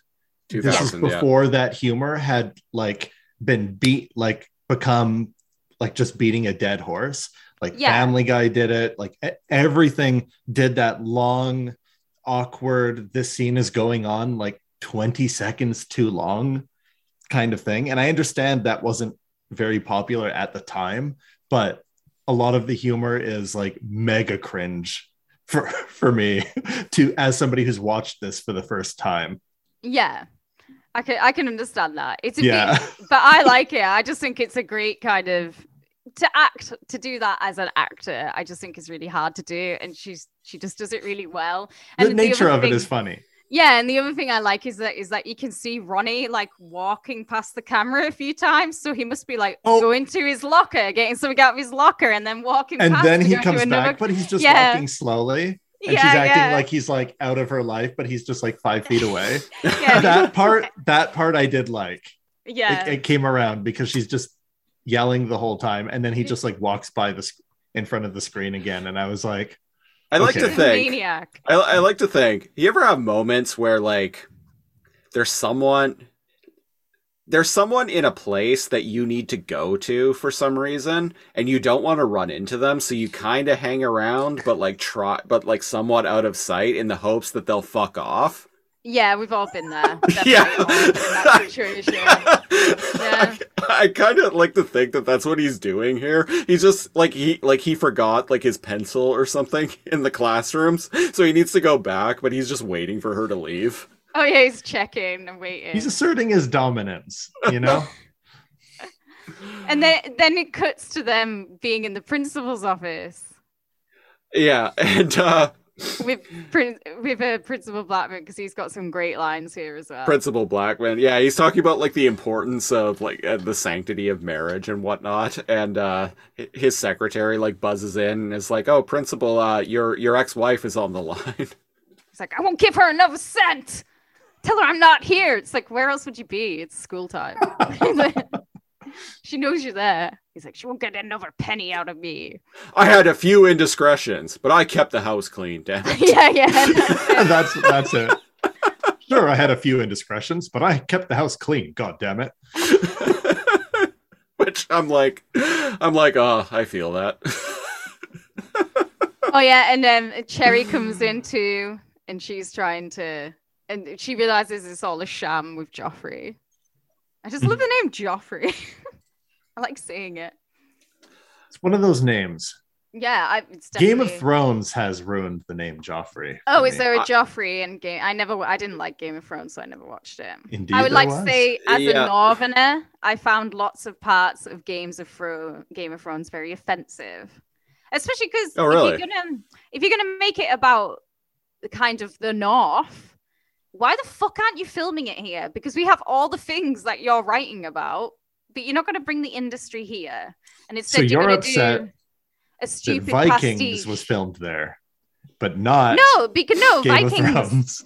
But Vikings happened here. I'm literally sitting on Roman Viking territory now. So that's, you know, bring that here. The Vikings loved this land. A lot of places in the Lake District is um, Viking language too. So we still have that. There's a There's reason lot of they kept tr- they kept trying to take that shit over. Exactly. It's a green and pleasant land. That's what they wanted. Mm-hmm. But the Vikings owned all of us at one point. They were that powerful. And then that Yeah, they it. controlled England for three years, from 1066 to 1069. Nice. Like And the reason Hadrian built his wall, like I could like the Hadrian's wall is like over there from me. I can like Oh, see cool. Hadrian- I can see Hadrian's wall from where I live. That Oh, um, rad. the reason they built that was to like stop Vikings. like we don't want your kind, bros. Stop it. Because they were still invading and stuff um at that point. Why am I Yeah. talking about Oh yeah, we're My- talking about Game of Thrones. Yeah, my, my my heritage is I'm one quarter Norwegian, and like the other 75% is like all from the UK, all parts of the UK. oh yeah, so you're a, a honky. Like, Yeah, I, I was. I always say when I I always follow that up to people with uh so I'm literally the whitest motherfucker you will ever meet. you can't really get yeah Scandinavian in the UK. Although like uh, it depends what part of the UK because we are like a big melting pot. But if you're Scandinavian, you're white. There's no Yeah, no totally. denying it. Um, Yeah. but I, I so I I find uh, I I find that era of history really fascinating. Yeah, it is a really fascinating time in history. It's like it was just constant war, and it's good. Even though the Vikings left no like written stuff behind, they've left a massive legacy for how little they actually. Because I mean, the Romans they took over for a real long time, and there's still a lot of Roman stuff here. Mhm. that you know all our roads are still roman uh, roman lands and stuff Yeah, and smaller villages, there's still Roman roads. Yeah, I think in that's my really area cool. too. yeah so game of thrones i just found a bit like it's kind of like a pastiche of like lots of northern characters where they're like it's like you know in the lord of the rings all the orcs are cockneys Yeah, yeah. that's how i felt about game of thrones i was like so he's writing about a place where i live about the north in like you know in theory is a, a lot of Also, like, Lord of the Rings sucks. Lord of the Rings fucking sucks. never was never into it. I did. I hated it. I went and saw all the films at the cinema, but I was like, why? am- Why am I doing this with my time? This is. I've So, never seen it since. I was in uh me Kate, me and you are the same age, I think. Um yeah. I think we're both 36. Uh, Yeah. I was I was in high school when those movies came out. And I remember after shortly after the first one came out, I was like 16 and stupidest fucking thing, but like someone asked me, like one of my classmates asked me, they're like, "Oh, did you see Lord of the Rings?" And I was like, "Oh yeah, yeah, I saw it." Uh, cuz I went and saw it with a friend of mine. And they're like, "Oh, what'd you think of it? Did you like it?" And I was like, "Yeah, it was all right." And then what ended up spreading around throughout school over the course of the next month was that I was a Lord of the Rings nerd. Oh shit! And so oh, yeah, everyone were laughing or something. He and so everyone kept coming up to me and being like, "Hey, do you like Lord of the Rings?" It was the stupidest fucking thing because That's was why you don't like Lord of the Rings. I Rings. was not even a cool kid. Like I read like fucking comics and shit like that. So I was like, Make really- fun of me for the things that I actually do. Yeah. exactly. It was the strangest thing. I'm like, why why am I getting like mocked for Lord of the Rings? Like I don't even fucking like this shit.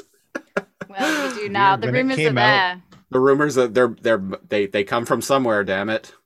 When, when it came out, like everybody loved Lord of the Rings, and it was the opposite. You were like not cool if you didn't like it. Uh, And- not at my school. It was so popular.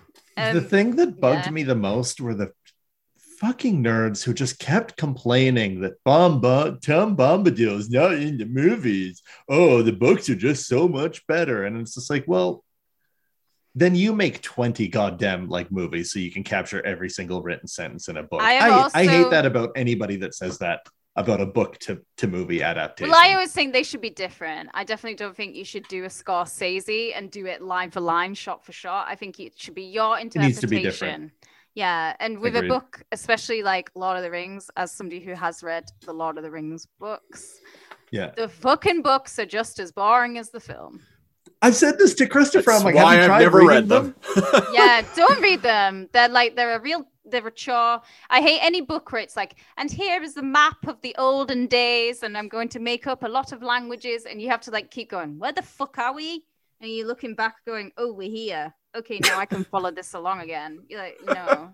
I read it when I was like 13, and even then, I was Literally need a fucking roadmap to follow the narrative. you do. is kind of boring. I say that about George R. R. Martin's Game of Thrones. Uh, sorry, uh, Ice and a Fire. song of ice and fire. A song of Ice and Fire. Yeah, those Um, books. I, I tried reading two of them. Those books are boring. Can't do it. He Yeah. is a good world builder and good at writing plot. A writer. Well, I- when he eventually dies from eating too many pizza pops, whoever his ghostwriter is is going to write phenomenal finish to his saga. Oh yeah, because Uh, he's still writing them, isn't he? Yeah, yeah. I, I feel like that guy. Um, I recently, for another podcast I do, uh, where we talk about uh, book to film adaptations, uh, I have been trying for the past two months to read Dune.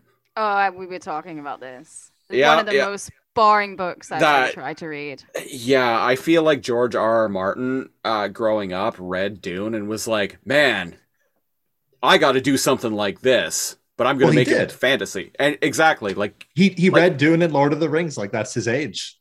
yeah, yeah. Like those were cool, like fantasy slash sci-fi books Yeah, of yeah. his time. Some people are so into it though. I I struggle to read like fantasy fiction. Like Dennis Wheatley, he writes a lot of like you know The Devil Rides Out and all that. I Yeah, he is as about as like a fantastical as I can get before my attention just goes no. Yeah. I'm fine with cope. it as long as it's interesting. Once like fairies start coming in and like telling people stuff, and then my, I just can't deal with it. I'm like that would never happen. when there's And I put it down. inexplicable magic and like fairies and like just when you use magic as a like a Deus Ex Machina like Yeah. device. Yeah, just like a It's- way to like explain like whatever bullshit you're coming up It's with. boring. The other thing I remember is like, remember, it was, it was, you had the choice of Lord of the Rings or Harry Potter. Um, that was it. Yeah. What are you talking about? it. You had that choice. Somebody pointed a gun at your head and you were like, Yeah. "You read Lord of the Rings or Harry It Potter. was that you have to choose one." no, it was that summer when the films came out. Yeah, right. It was mean, it was yeah. it was Harry 2001. Yeah, they came out the Yeah. same year and like fucking everyone was just nuts about them. I was I'm I- like mildly okay with both. uh, yeah. Like, I know more than I should about both. I would if someone Series. said you had to pick one between the two, I would pick Lord of the Rings because I think if you're an adult Yeah, who yeah. enjoys Harry Potter, there's something fucking wrong with you. Intrinsically, something. I know broken. so many people, so many women who like love, live, laugh Harry Potter. Harry Potter. Yeah, there's something wrong with you. You know what that that also reminds me of. This is uh, kind of related. Uh, uh, Kate, me and Kal, like when we first met, we were working at Blockbuster in like the mid to late 2000s. Blockbuster Video when like Twilight. Yeah. Exactly, yeah. When Yeah. Twilight came out, Oh goodness. it was like the the like people renting that movie were either like 13 year old girls Which or 40 fine. That's, or or Yeah. 45 year old women. I, I, it's a coming of age film for teenage girls. So if you're like 14, there's your genre. Good for you. But if you're still enjoying that film 20 years later, it was like- wrong with you. It was like 40, 60, 13 year old girls and 45 year old women. Like it was slightly like middle aged women was slightly it, it slightly more of a demographic. I'm so glad that Twilight has died out because you never hear people talking about it. Or did it die out? Or did it become well, 50 Well, Shades of Grey. Fifty Shades of Grey? I don't think that's Because it same kind of literally did.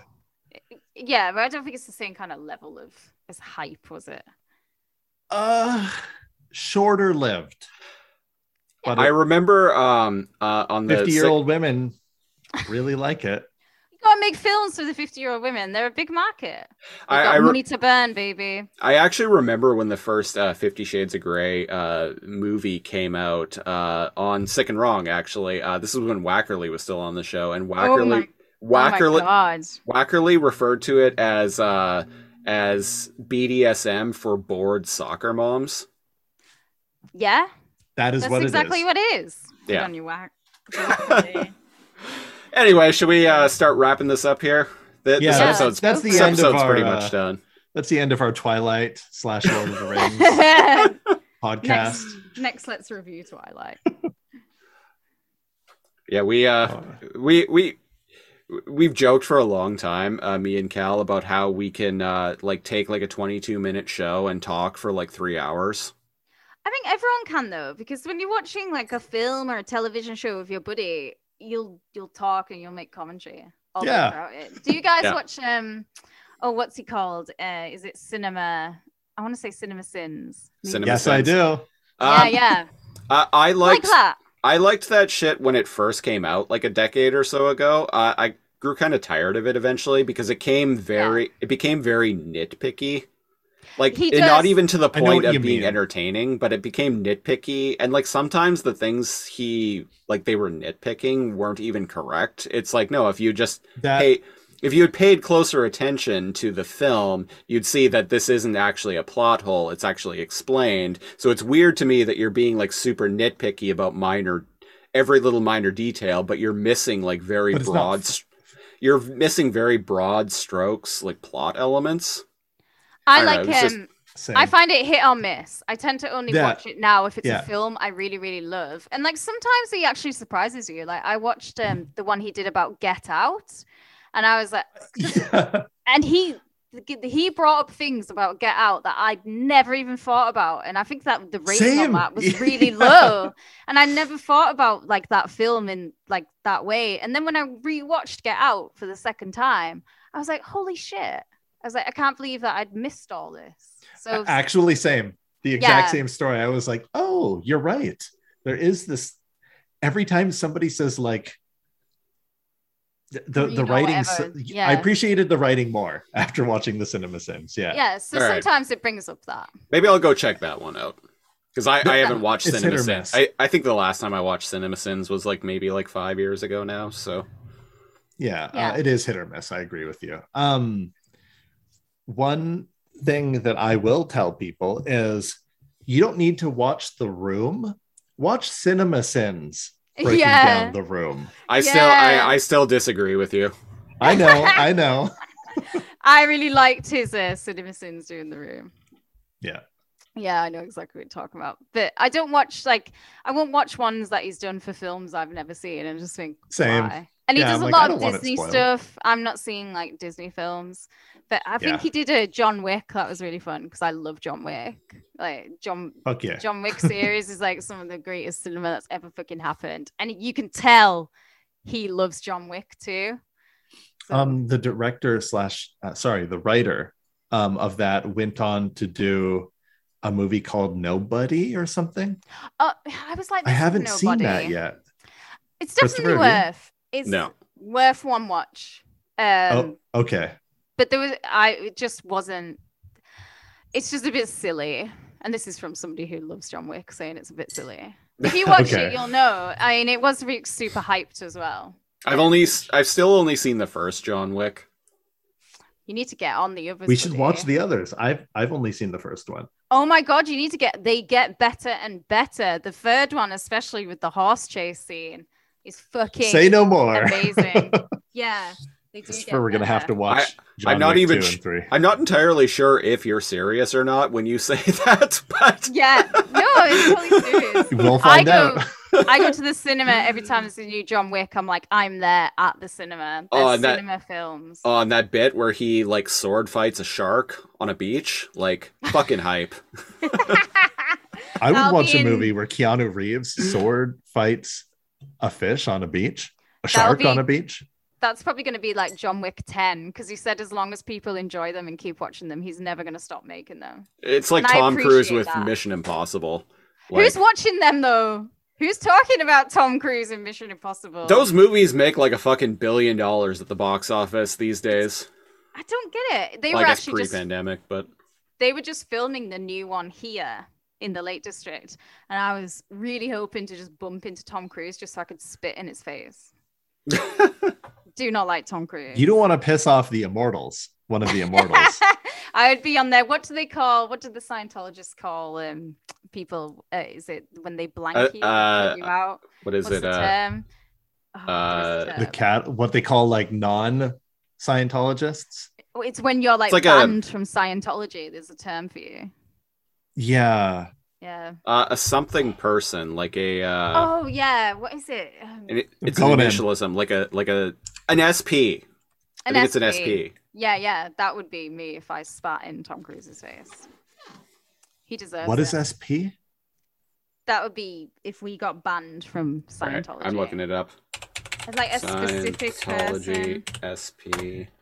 Because I know that, Suppressive uh, what- person. There we go. Suppressive, person. Suppressive. Yeah, that Yeah. would be me. After I Yeah, it's basically it's basically uh, a person that is like like bad to be around, bad for bad for you, bad for your beliefs. Like somebody someone- just full of thetans, just like crawling Like- with thetans. Yeah, yeah. it's another way of saying like a, a calling someone a toxic person in your life. But There they go. they There's did a speaking of science fiction fantasy gone too far. Scientology. How do we make science fiction that turns into a religion? Let's work on it together. Yeah. yeah, we were But talking about audio off- dramas base it off earlier. of- there we go. But base it off of the Allspark. It's all Yeah. coming together. it's it's the the Lazor Comb miasma. Anyway, so this episode ends with uh basically Jerri decides to give them an A because they got a divorce because now she sees how shitty marriage is. Because yeah, her and um Joffrey kind of Didn't weren't didn't getting along. out. Yeah, yeah. But I like the background. You see them in their matching hunting outfits with their little hats on, and they're just like, "See you later." And he points the gun at her again. Um, he's like bangs at her, fig cocks it. It's just so classic. So I didn't realize how much classic comedy was in this until you just can't beat the classics, can you? It's like Airplane, one of the greatest films ever made. that Wall to wall classic comedy. And basically a straight up like basically like uh the script is like a one for one remake of the movie Zero Hour which was like What? a made for TV disaster movie from like 1974 or something like that. But yeah, oh, Zero Oh, Hour. They took the that. they took the script from Zero Hour and Airplane is basically the same, but it's all about delivery. They deliver the same lines, but they deliver them in like deadpan or comedic ways. and it completely changes the tone of that movie. It's it's shockingly brilliant. I need Yeah, to. you, I- I found that out because of you. Yeah. Had you never seen Airplane? Did you not watch it when you were a kid? No, no, I meant um, I didn't know that it was based off of Well, I was didn't something until else just until. Christopher mentioned to me. Yeah, yeah, it's a remake of a uh, uh, disaster movie called Zero Hour, and they uh, the guys who uh, uh, who who made Airplane uh, they discovered it because uh, what they would do is they would record over like B movies that would play in the middle of the night or late night or in the middle of the night, and they would just like watch they they would just watch whatever at, at random, whatever was randomly on, and they came across Zero Hour. That's how I Hmm. discovered that Leslie Nielsen is hilarious. He is hilarious. It's the delivery, like like you Yeah. were He's saying. great. Yeah, he's just one of those comedians who's got it. Yeah. It's just yeah, good for him. Well, thanks for having me on the show. Is this the end? Uh, we're getting there. Yeah. Uh, Oh, so- shit. uh, Kate, uh, closing closing thoughts for uh, for Strangers with Candy. Well, I think you can tell that I love this show. I've watched Yeah. it all a million times, and I can just recommend you. It's just so every episode is an easy watch, and like I said, this is this is the least offensive. ep- Some of the episodes could not be made. I don't think the show could be made today. It, I don't think it would get allowed. I'm really surprised that the me like the kind of Me Too movement hasn't gone for Colbert at this point and used this especially because he's got a lot of like um right wing hate against him. I'm surprised they don't. He's got hate still. on both sides. To be fair, he Yeah. does. Yeah. Yeah. I love Colbert. I think he's hilarious. So do I. you know, I we, actually we strive to be as funny as Colbert. I We never none of us will, but- be. yeah. You know, back in um, uh, uh, real quick sidebar, but uh, back during the 2010 Olympics, uh, Stephen Colbert actually filmed a bunch of segments for his show. Uh, at- he did a free show at uh, Creekside Park in Vancouver. Oh Uh, wow. so I and yeah, it was completely free. You just show up, and it, this park was huge, and you could just show up, and uh, so we did that. So we got to see him film a bunch of segments for like an entire week's worth of shows during the uh, 2010 Olympics. Oh, that's so cool. I totally. Yeah, and he ends that. up um singing the Canadian anthem's lyrics in the tone of the American anthem and Yeah, to vice the t- versa. to the tune of the Star Spangled Banner, and then they Oh did my vice God, versa, and then they th- and then they like combined them at one point. That's that's fucking talent right there to do Yeah. that. it was quite Yeah. funny. Uh, the first line of the Canadian national anthem. In fact, I know some of the American. I know none So- of the British. so you know, oh Canada, and that's it. Our home and native land. There you Our go. home on native land. Oh, there you go. Is it on native land? No, it's oh, is it? Is that the? Sorry, whatever part of my is? family's First Yeah. Nations, and uh, that's uh, that's a little something we liked to throw in to there. change. Yeah, well, it's Yeah. true. Uh, Kal, your uh, closing thoughts about uh, Strangers with Candy? I feel like I would appreciate it more if I had watched it when it was on air and watched it from the beginning onward. Yeah. Because I found it again, we're watching it 21 years late. I found a lot of the jokes like super cringe and um the humor didn't like really resonate with me, but I absolutely acknowledge how sharp the writing is and the um the delivery and the the not just the writing for the dialogue but the plot as well. Like it moves quickly. It tells you the story that it wants to do. It it hits you with the the jokes like nonstop. And so once i realized oh this is an snl skit from like beginning to end like a raunchy snl skit. Like um you had mentioned um Yeah. kind of like live action uh south park Yeah, in yeah. a way. The whole thing is just satire of itself. Um, I, I can appreciate that, but uh, it, it was it was a little. It, it wasn't up my my alley exactly. It's definitely not for everyone. I will say Uh, like I said, if I had watched it when it come out came out from beginning to end, I'd probably have more nostalgia for it. Uh, sure. I did. I definitely, um, especially talking through it now uh, for this podcast, I'm I'm definitely appreciating some of the subtleties and nuance of the comedy a lot more than the first time I watched it. I also like I watched it for the first time a couple days ago, and then I watched it again just before we started recording, and then I was kind of skimming through it as we were. excuse me, as we were doing the podcast, and I liked it more each time. It was definitely growing on me.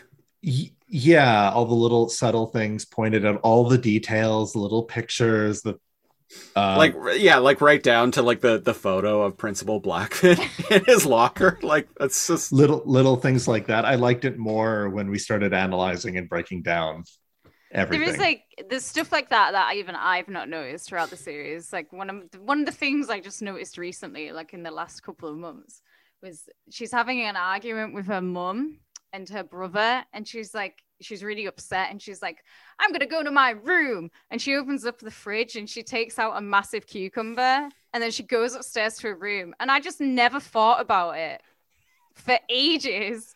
And then I watched it one day and I was like, oh my God, she's taking a, she's going to go to her room and fuck herself with that. The jokes in the jokes yeah, are exactly. really well written it's kind of like the simpsons sometimes in that it's i think it's like very multi-layered and to do that as a writer and to do that in the time frame that they would have had especially because it is a series and it was a sitcom and it ran for like there's three series of it is fucking impressive. And they aired yeah. in the span of like a, a, year and a half. So like they were shooting these things like their, their production schedule must have been pretty grueling. Yeah that is just pure talent and like i really appreciate that. Mm-hmm. all right. And uh, the, the basis of it is so ludicrous that you know exactly what you're getting into. Yeah. Like if you watch the intro and you don't like the like the little intro then you maybe you won't like the show but if you're like that sounds stupid i'm in you'll probably like the show all right, that has been episode six of the Lazor Comb podcast, where we discuss the 17th episode overall of Strangers with Candy. Uh, if you want to support the show, go to uh, patreon.com slash lazorcomb. We have a whole bunch of tiers, $5, $10, $25. There's even a gold level tier of $100 that no one subscribes to. Surprise, gold surprise. level? yeah, gold level. Uh, Is that where people meet us? Yes, that's where people can. That's where people can actually be on this show. Oh, oh yeah. Oh, so can subscribe and then they do the episode. Yeah, yeah. Um, uh, Facebook, facebook.com slash lazorcomb, L A Z O R C O M B. Uh, it's kind of the central hub for this and all the other shows that I produce and we record each and every week.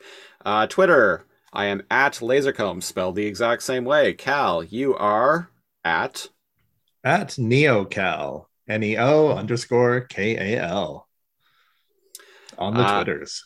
On the Twitters. Uh, Kate, uh, thanks for being on the show. Where can people find you?